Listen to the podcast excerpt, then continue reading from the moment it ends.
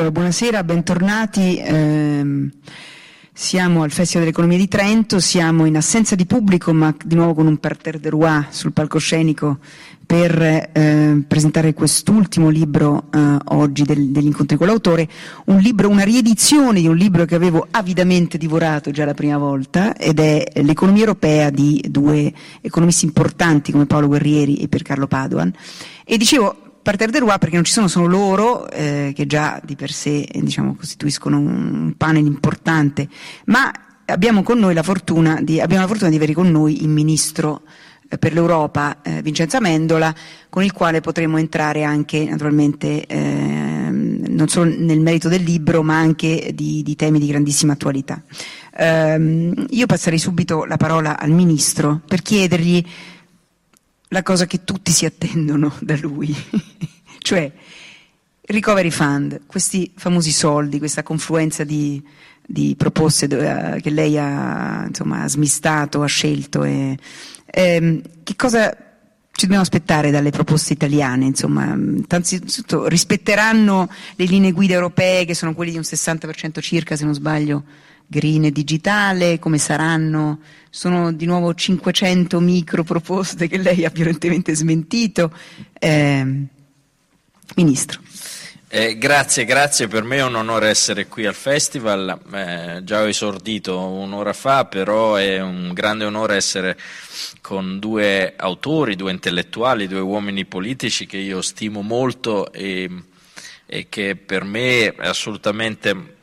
necessario non solo citare gli articoli, gli studi, le analisi sull'Europa, ma consultare frequentemente. C'è una novità in questo libro però che eh, avevamo già letto avidamente, però ritorna d'imperio, perché tra la precedente edizione eh, il sottotitolo cambia, perché nella precedente edizione era tra, tra crisi e sfide, e qui è tra crisi e rilancio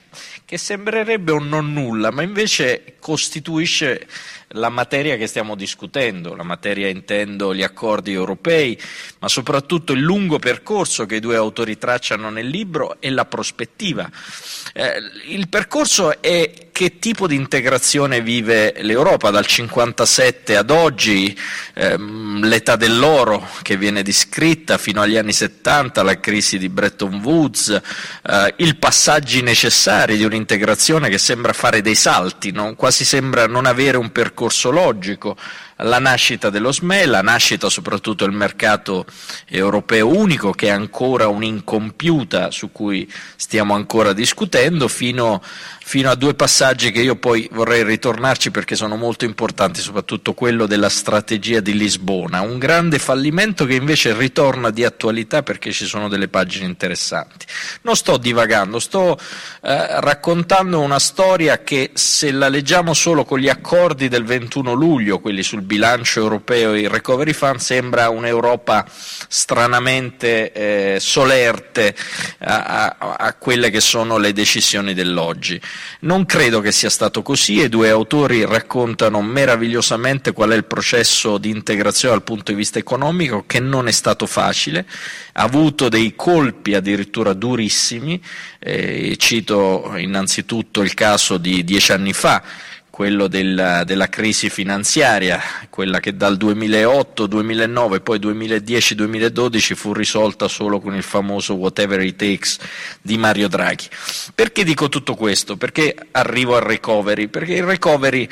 non è un incidente della storia, i suoi lati positivi sono dentro la storia europea, i suoi anche dubbi su cui ci stiamo interrogando, su cui stiamo lavorando, sono anch'essi dentro uh, alcuni, alcuni, temi della storia. Eh, faccio un esempio su tutto. Eh, qui viene narrata molto bene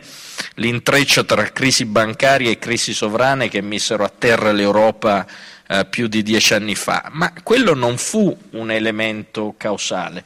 Tu Tonia, che sei una grande eh, conoscitrice della cancelliera Merkel, eh, così come noi oggi inneggiamo alla scelta fatta dalla Germania eh, insieme alla Francia, l'accordo Macron, poi la Commissione che ha aperto la strada al Recovery Fund. Dieci anni fa eh, la Merkel camminando su una spiaggia francese insieme a Sarkozy non, non determinarono un salto e una risposta europea.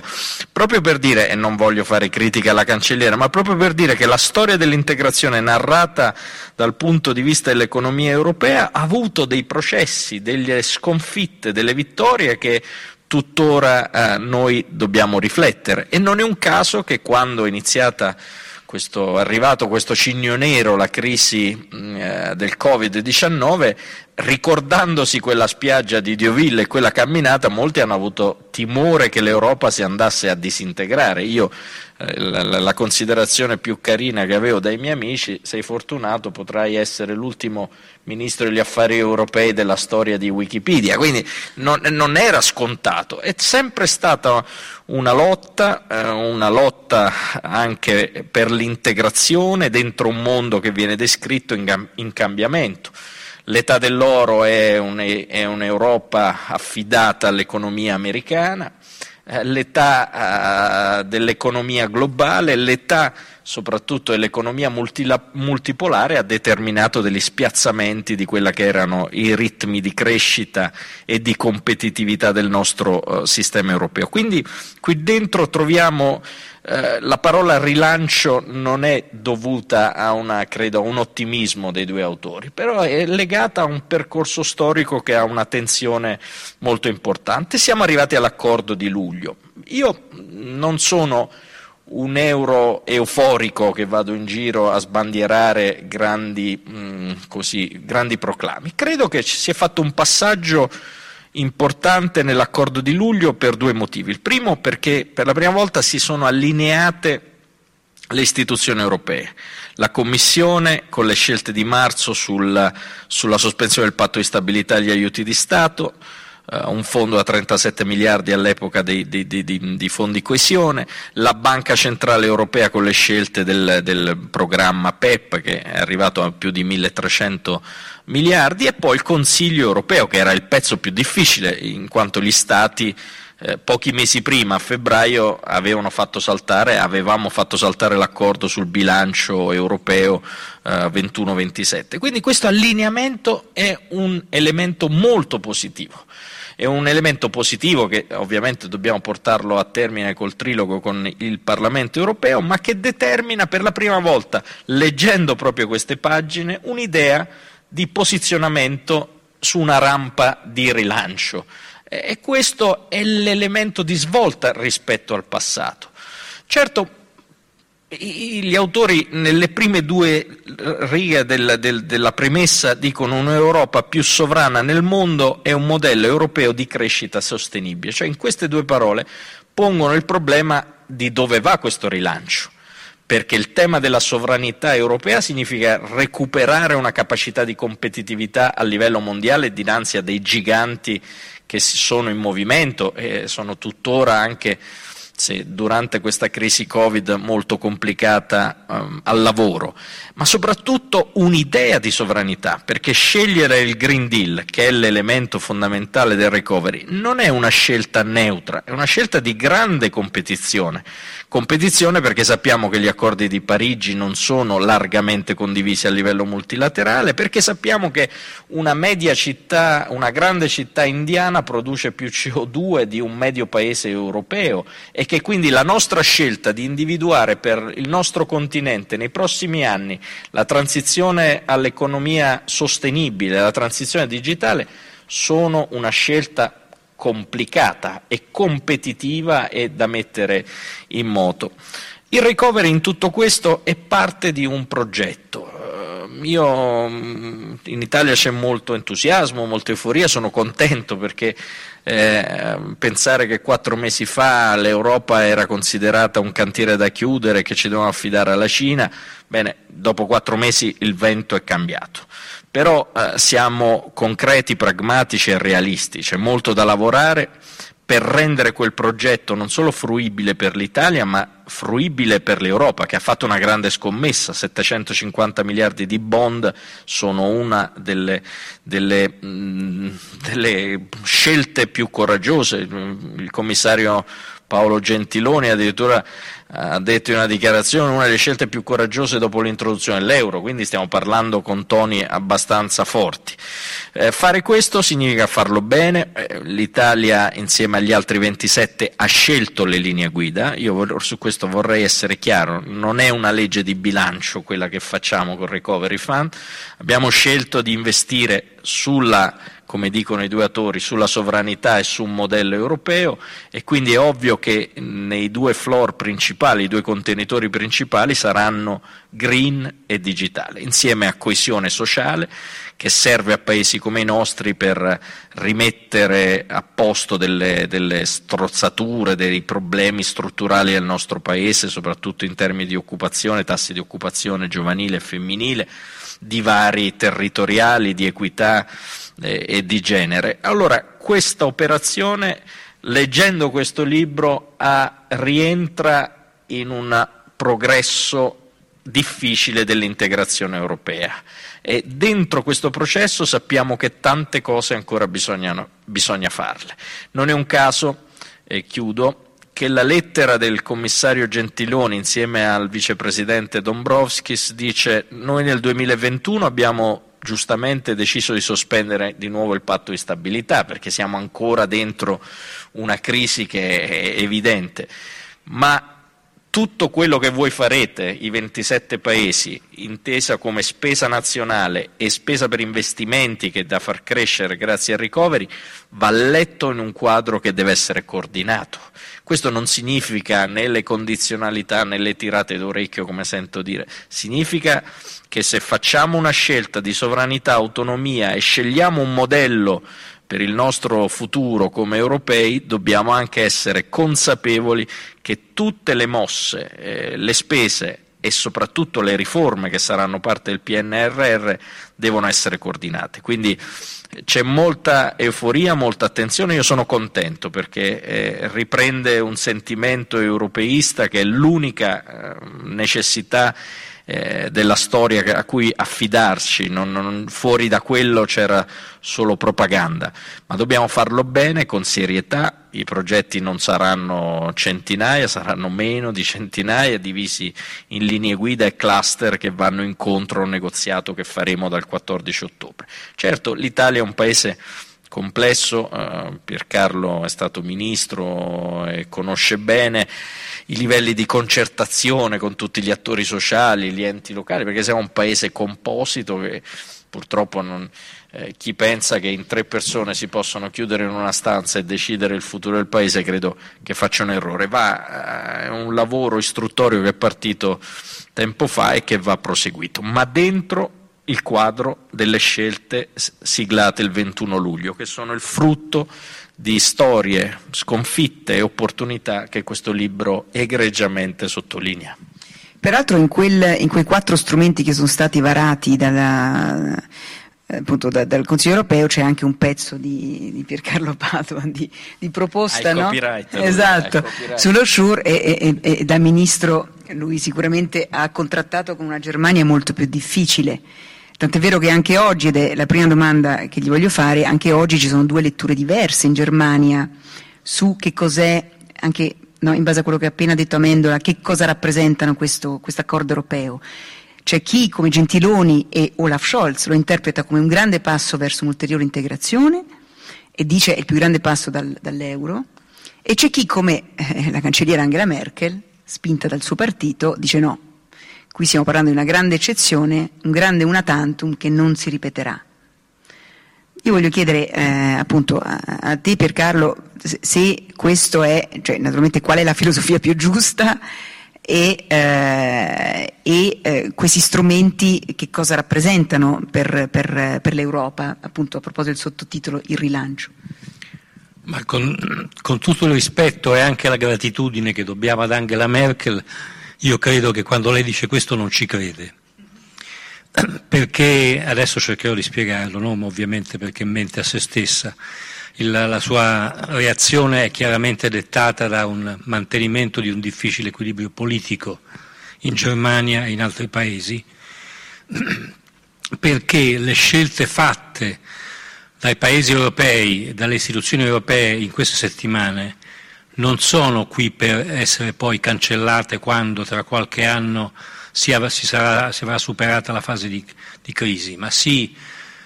si, è deciso di innescare nel modello istituzionale europeo dei, dei meccanismi positivi che non possono essere poi cancellati. Cerco di spiegarmi. Il, l'accordo è un accordo che ha molte dimensioni. Le dimensioni relative alla mobilitazione delle risorse è certamente una dimensione importante e già questa dimensione la dice lunga sul fatto che c'è un cambiamento non solo quantitativo ma qualitativo, perché la scelta di, lo ricordava bene il Ministro Amendola, la scelta di mettere sul piatto tutti questi soldi si accompagna ad altre scelte importanti, la sospensione del patto di stabilità e la promessa di riconsiderarlo, quindi non di reinserirlo come era prima, neanche di vivere senza un patto di stabilità, cosa che sarebbe impossibile. Il contributo fondamentale è un nuovo passo avanti della politica della Banca Centrale Europea, che è fondamentale, ma che, mi permetto una tiratina d'orecchie a qualche collega italiano, non sarà lì per sempre e perché lo dico questo? Perché a volte nel dibattito sullo recovery fund c'è l'idea che non c'è più nessun vincolo perché la Banca Centrale Europea sarà sempre lì a comprare tutto. Questo non è vero, non è sostenibile detto così. Ma poi ci sono altre cose, forse un po' più tecniche ma altrettanto importanti, che sono i modi con i quali l'Europa raccoglierà questi soldi. E qui ci sono due grandi categorie importanti che sono la definizione di bond europei, non li sto chiamando eurobond, sto chiamandoli con il nome che meritano, e cioè con strumenti finanziari di indebitamento che sono finalizzati a strategie comuni europee. Dov'è la differenza con gli eurobonds di qualche tempo fa su cui tutti abbiamo litigato? Sul fatto che gli eurobond di qualche tempo fa erano pensati da, da qualcuno come strumenti per mutualizzare il debito di un paese e farlo pagare anche agli altri, cosa che faceva imbestialire gli altri. E ovviamente stiamo parlando di paesi diversi dall'Italia. Questi, questi nuovi strumenti finanziari sono quindi strumenti che nascono europei e che quindi rappresentano un primo passo secondo me irreversibile, di un movimento necessario verso l'unione fiscale. Ecco perché la signora Merkel ha, e forse lo sa, torto quando dice che poi torniamo indietro e cancelliamo tutto. Ci stiamo muovendo verso l'unione fiscale e ci stiamo muovendo verso l'unione fiscale anche per altre ragioni. Una prima ragione è legata al fatto che ci sono dei bond europei ed è in termini tecnici il primo passo verso quei safe assets, quelle attività eh, sicure che i mercati finanziari aspettano per avere un benchmark, un punto di riferimento di una nuova Europa che si indebita. E questo è un fatto che una volta, è, una volta introiettato dai mercati finanziari è veramente irreversibile. Infine, su questo tema, ci sono gli strumenti nuovi o da rinnovare delle cosiddette risorse proprie tasse europee, che possono essere tasse ambientali, possono essere la web tax, lì sappiamo le difficoltà sono tante, ma se mettete insieme tutte queste cose, vedete che si è messo in moto un meccanismo che da diverse parti guida verso l'unione fiscale. E se guida verso l'unione fiscale introduce elementi di unione, di unione politica, questo va da sé. Un ultimo punto e mi taccio, mi fa molto piacere che Enzo Amendola abbia citato la strategia di Lisbona, per due ragioni. Uno perché a Lisbona nel, 2000 c'ero anch'io, nella mia qualità di consigliere economico del Presidente del Consiglio, e a Lisbona si definì un progetto che poi non ebbe seguito per tante ragioni, ma che aveva un significato che giustamente oggi ritorna con la Green New Deal e con la digitalizzazione, cioè l'idea che l'Europa debba avere un suo modello di crescita adeguata alle, ai livelli tecnologici che allora erano l'economia digitale, oggi sono qualcosa di più. Quindi sono un fatto tecnico, economico, ma anche politicamente simbolico,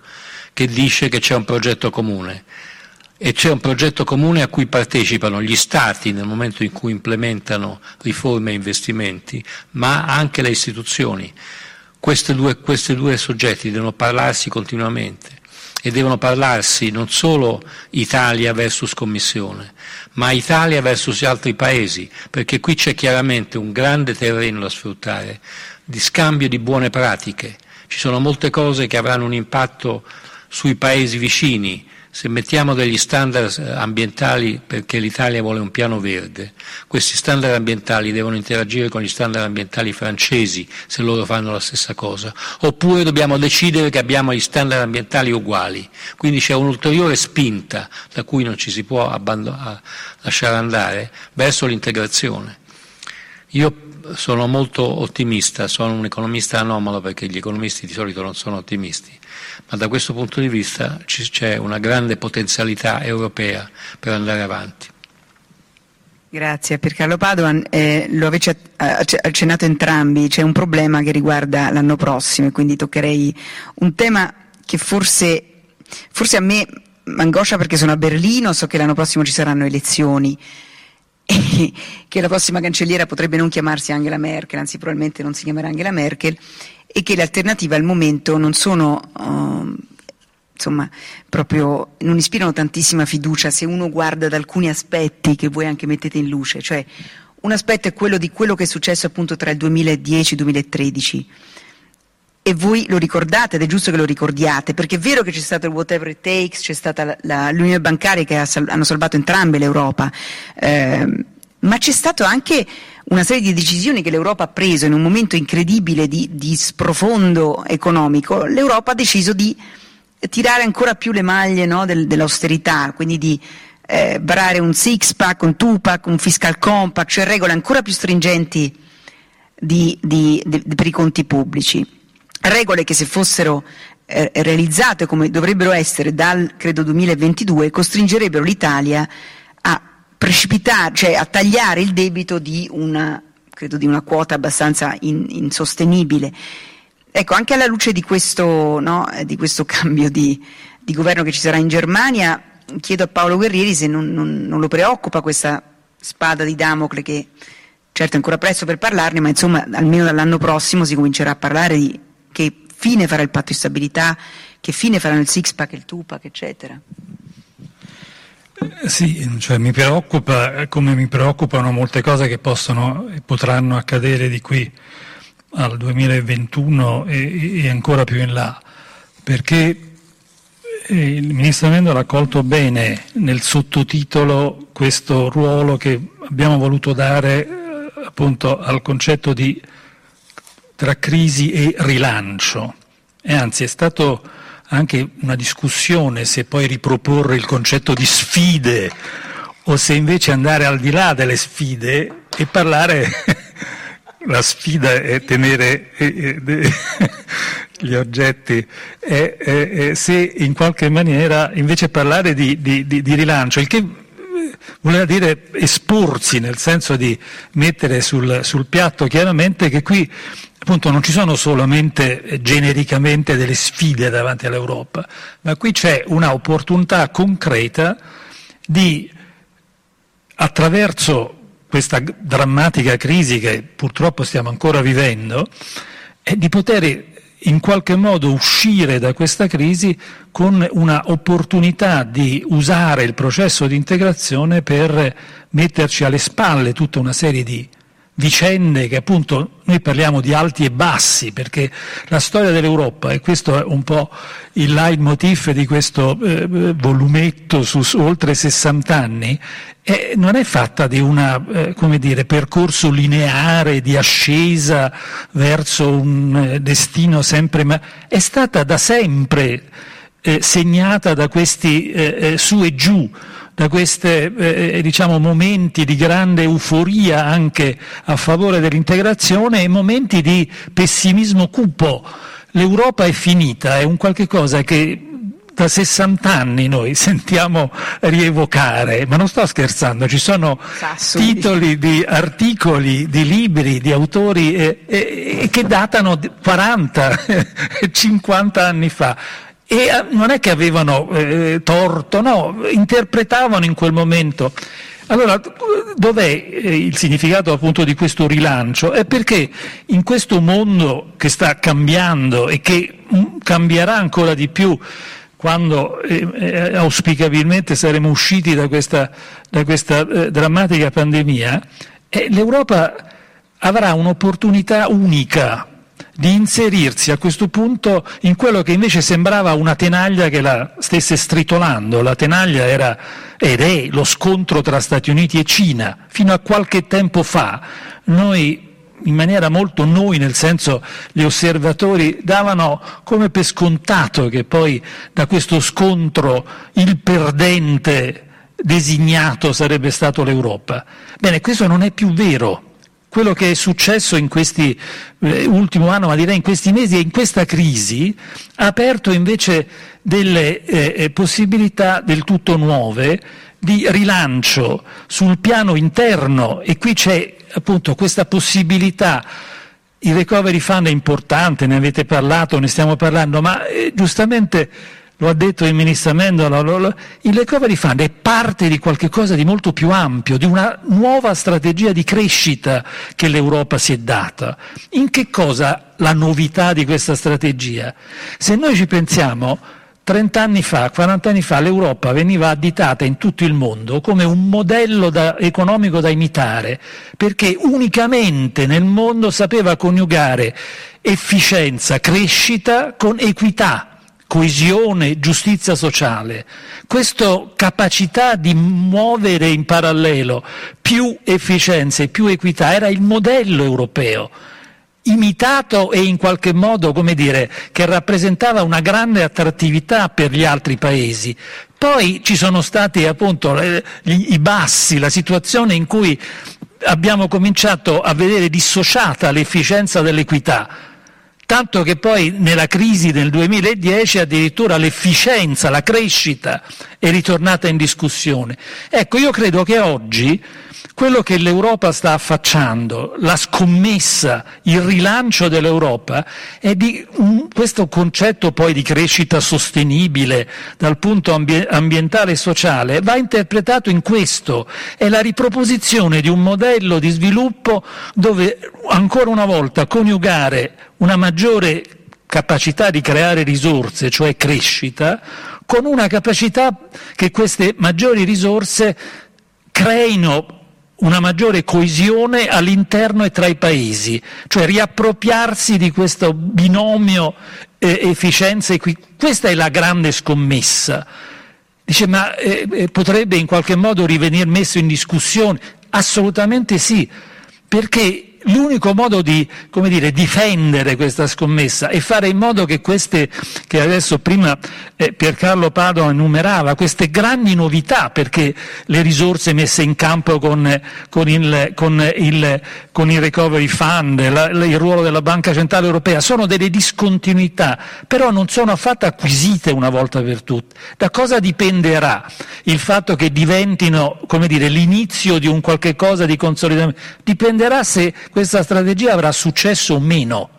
È qui che ci giochiamo come europei. Avrà successo il che significherà naturalmente eh, eh, a livello europeo, ma anche a livello dei singoli paesi, come i paesi interpreteranno queste risorse, queste opportunità. Quindi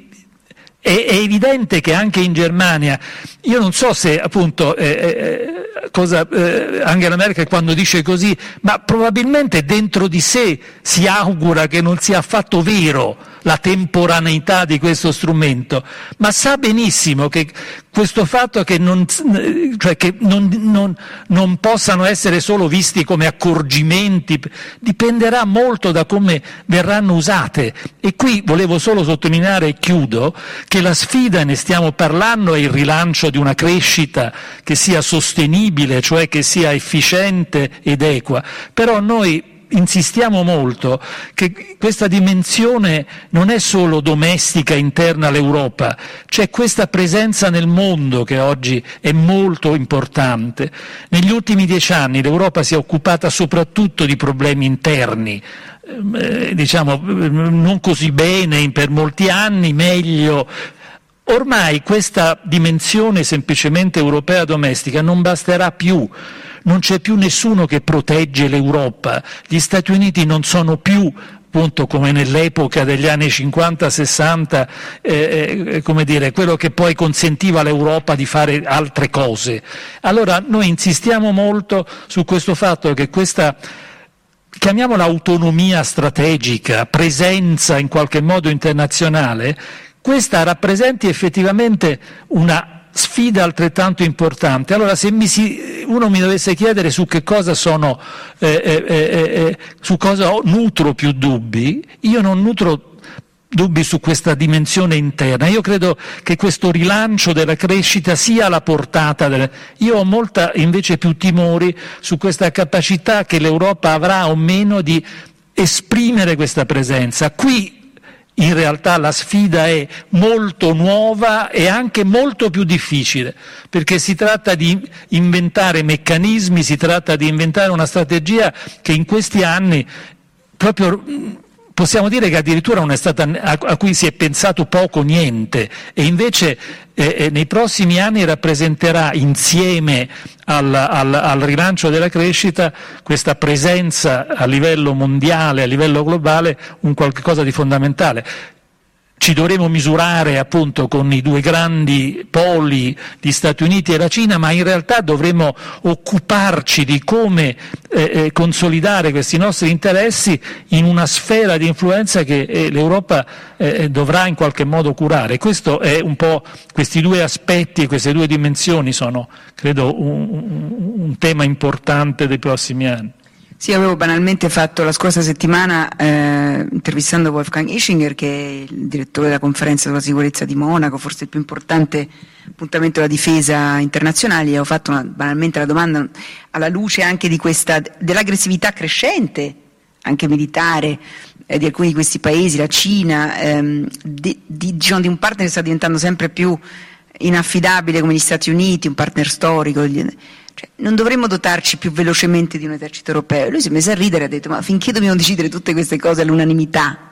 Come possiamo pensare di fare? Ecco, questa è una grande discussione, Ministro, che si sta facendo. L'Italia si batterà per cambiare, per esempio, eh, il, il, no, la governance e, e le decisioni prese in alcuni consessi dall'unanimità a un principio di maggioranza che consentirebbe di andare avanti più velocemente. La seconda domanda che le voglio fare è questa, cioè lei è stato uno dei martiri che è stato al tavolo per quattro giorni durante questo durissimo Consiglio europeo, no? In piedi, non al tavolo. Ah, in piedi, ok, okay. ancora peggio. ancora peggio. Martire, mm. pieno, un fakiro praticamente. Um, lei ha vissuto questi, contro, questi contropoteri che si stanno, formando, si stanno consolidando in Europa, che sono due fondamentalmente, no? eh, cioè, a fronte di un, un, principio franco-tedesco, un motore franco-tedesco che spinge in avanti eh, e che finalmente, finalmente, guarda a sud, come ha dimostrato il Recovery Fund, abbiamo però dei contropoteri veri e propri, cioè abbiamo i Visegrad che sull'immigrazione bloccano qualsiasi ipotesi di, di condivisione solidale degli oneri delle, delle immigrazioni e abbiamo questo blocco che si è molto rafforzato durante il vertice dei cosiddetti frugali, mm-hmm. che Kurz mi ha detto ormai noi siamo cinque, quindi cinque paesi che frenano su altri temi, più sui temi fiscali. Eh, la, la, la, prima domanda, no, la prima domanda è suggestiva perché per esempio la Germania è fondamentale per comprendere anche il rapporto nuovo con la Cina. Cioè, io sono molto d'accordo con quello che diceva adesso Paolo cioè, eh, la, la, vera sfida non è solo come noi ricostruiamo architetture interne, superiamo alcuni problemi che sono esistenti, che oramai sono uh, alla luce tutti, il dumping fiscale, per esempio la Commissione fa ricorso sulla sentenza Apple perché come si suol dire, non se ne può più di un sistema interno che ha questi squilibri. Però la cartina e tornasole di questa autonomia strategica è il posizionamento geopolitico di questo, uh, di questo, nostro continente, ma non perché ehm, eh, c'è un problema di sopravvivenza, ma perché non si può evitare questo tema. Eh, cioè si poteva, eh, si poteva, mm, magari nel periodo 2011, presidenza Obama, l'Europa si appoggiava spesso all'alleato, oggi c'è un nuovo alleato che ha un'autonomia strategica differente, mm, mi riferisco al presidente Trump. E quindi è necessario per noi dinanzi a tutti questi giganti eh, fare qualcosa. Cioè, mia figlia mi, mi, tortura con un film di Spielberg che è il grande gigante gentile, che è questo gigante in mezzo a dei giganti che sono più forti di lui, che però deve salvare questa bambina Sofia e riesce a fare qualcosa, no? Sembra il libro quello del compianto Padova Schioppa, l'Europa forza gentile, perché comunque consider- siamo considerati in questa arena multipolare come il soggetto, quello che fa grandi dichiarazioni, grandi riunioni, ma che poi dalla Libia alla Siria, alla Bielorussia, a tutti i grandi eh, conflitti mondiali siamo completamente assenza. Allora, questo è un punto di autonomia strategica, che certo noi l'abbiamo individuato sul green, che sarà molto tosto, perché pensiamo solo a delle innovazioni sulle risorse proprie come la, la carbon border tax, cioè mettere una tassa quella è una sfida di competitività con i produttori di CO2. Eh, il digitale, non ne parliamo, eh, l'Europa ha un, uh, un livello di, di, capacità tecnologica molto inferiore ai suoi grandi competitor, i, i primi due. Quindi Secondo me su quello ci possiamo e dobbiamo lavorarci. Perché dico Germania e Cina? Perché è evidente che sul eh, rapporto tra Europa e Cina eh, la reciprocità dal punto di vista economico degli scambi commerciali della regolamentazione non è mai esistito. L'Europa è stata,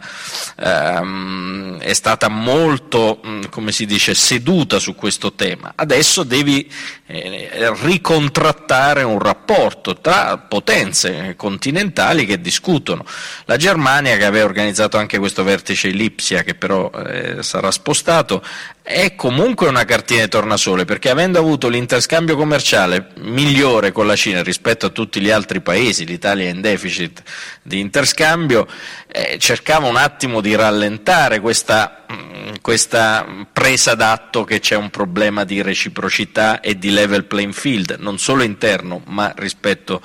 a, alla Cina. Questo sarà un punto um, necessario da, da valutare nel prossimo periodo.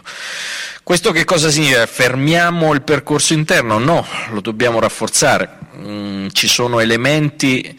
eh, come la conferenza sul futuro dell'Europa che delineano l'idea di una modifica dei trattati. Io anche qui rimango un euro eh, realista e eh, non un euro euforico e dico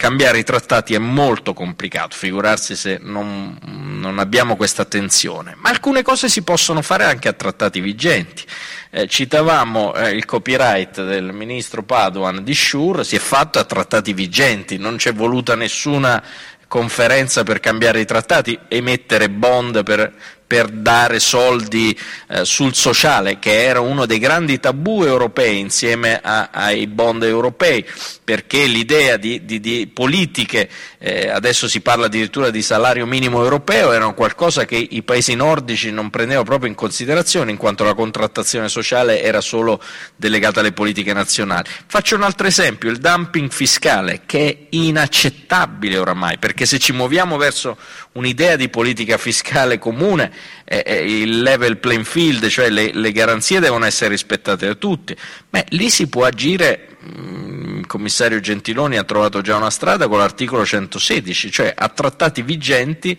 si può non fare una passarella, ma utilizzare degli articoli per andare a toccare dei nodi strutturali di divari incredibili. E lo stesso su altri eh, grandi comparti. Io quindi, figurarsi se non sono un riformista e penso che l'architettura vada rivista, ma anche a trattati vigenti, e questa crisi lo ha dimostrato, possiamo fare delle innovazioni. Io non credo che ci sarà un'ora X in cui torneremo nel pre-Covid, anche perché nel pre-Covid le condizioni di, di competitività e produttività del continente europeo non erano certamente eh, un fiore all'occhiello ma soprattutto perché nel pre-Covid, eh, si, eh, passando questa crisi, ci siamo accorti che ci sono storture che non funzionano più. Rivedere il patto di stabilità e crescita non è un'idea eh, da, da, da, utopisti, è, è, è, pragmatismo puro rivedere quelli che sono gli indici della composizione e le sue regole. E lo stesso sul dumping fiscale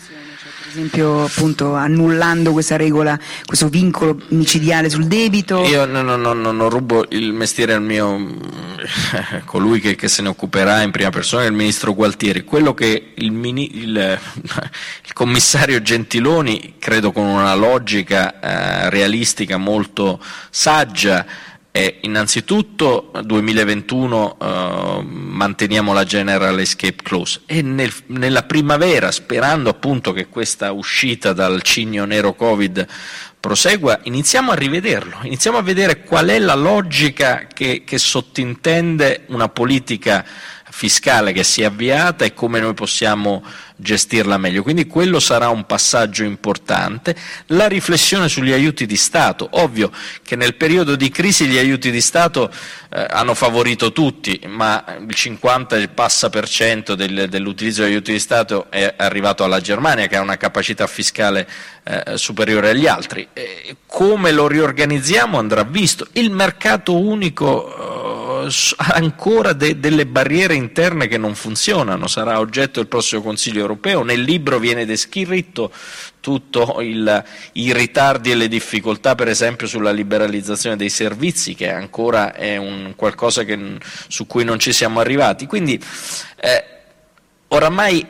è irrimediabile, come dice Piercarlo, e forse sì, e siamo, ci siamo avviati su un sentiero in cui non sarà facile dire vabbè abbiamo scherzato, torniamo a quello che c'era prima. E non è necessario e non è utile per il nostro Paese.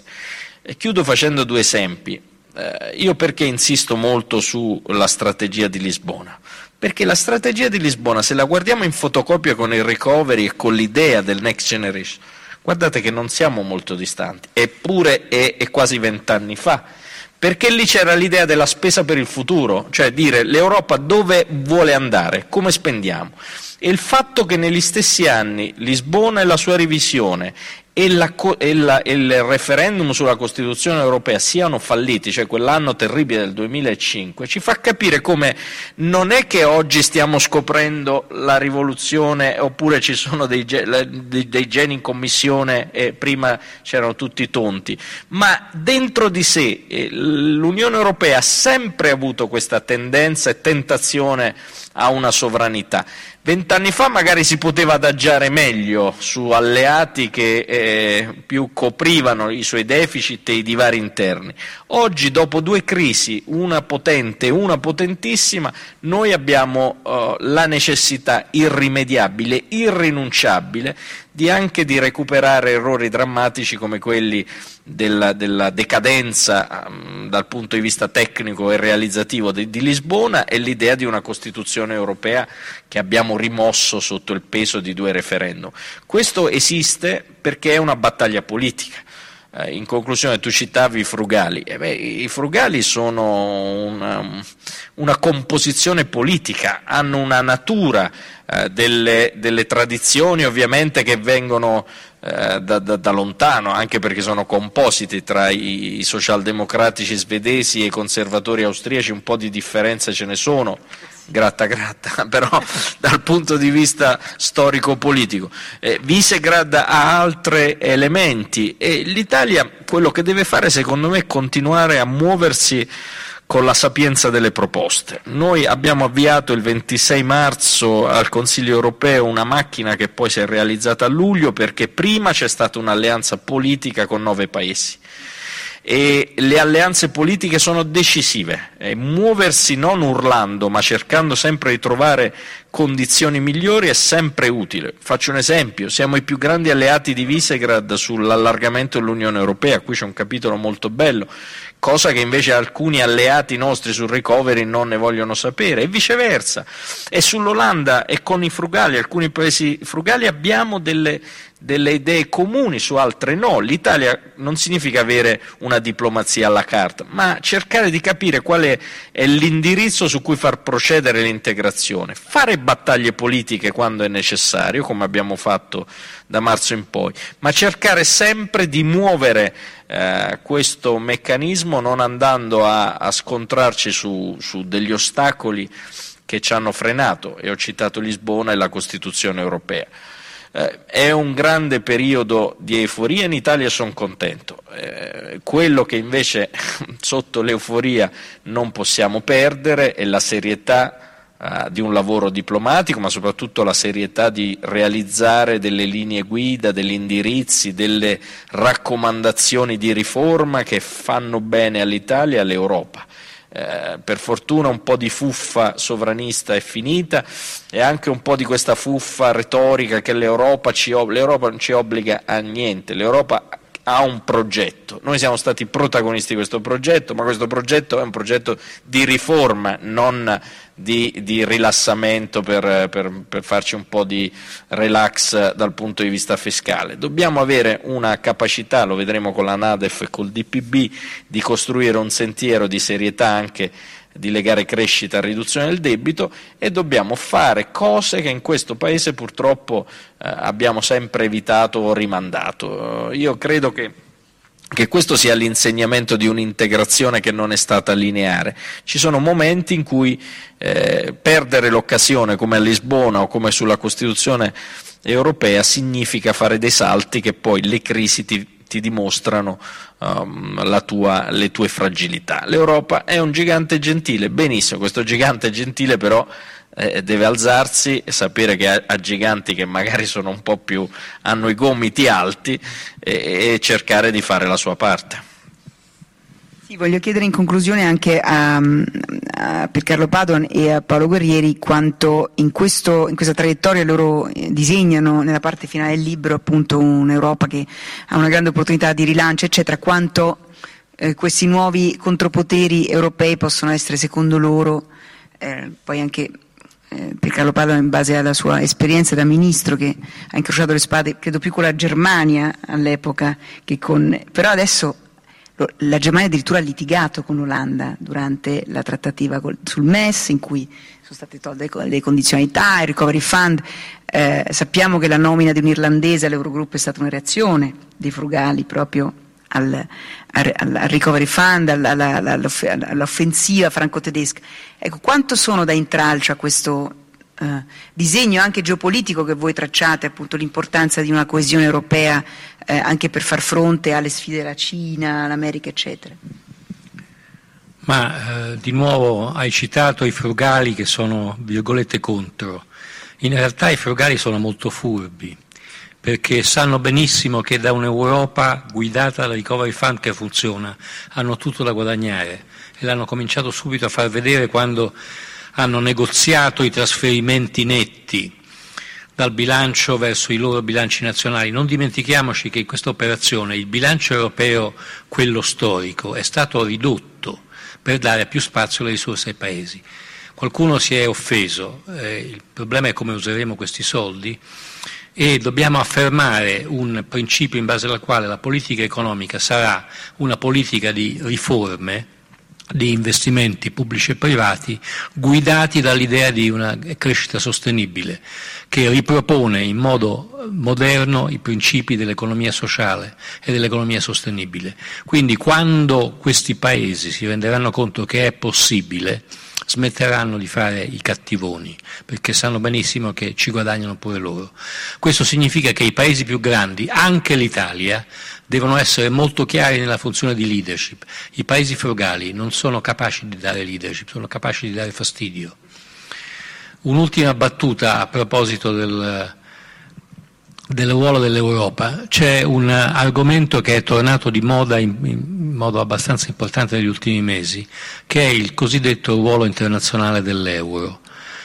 Cosa vuol dire questo in concreto? Vuol dire che se l'Europa si integra di più, se sviluppa titoli europei, se va avanti con la Capital Markets Union e la Banking Union,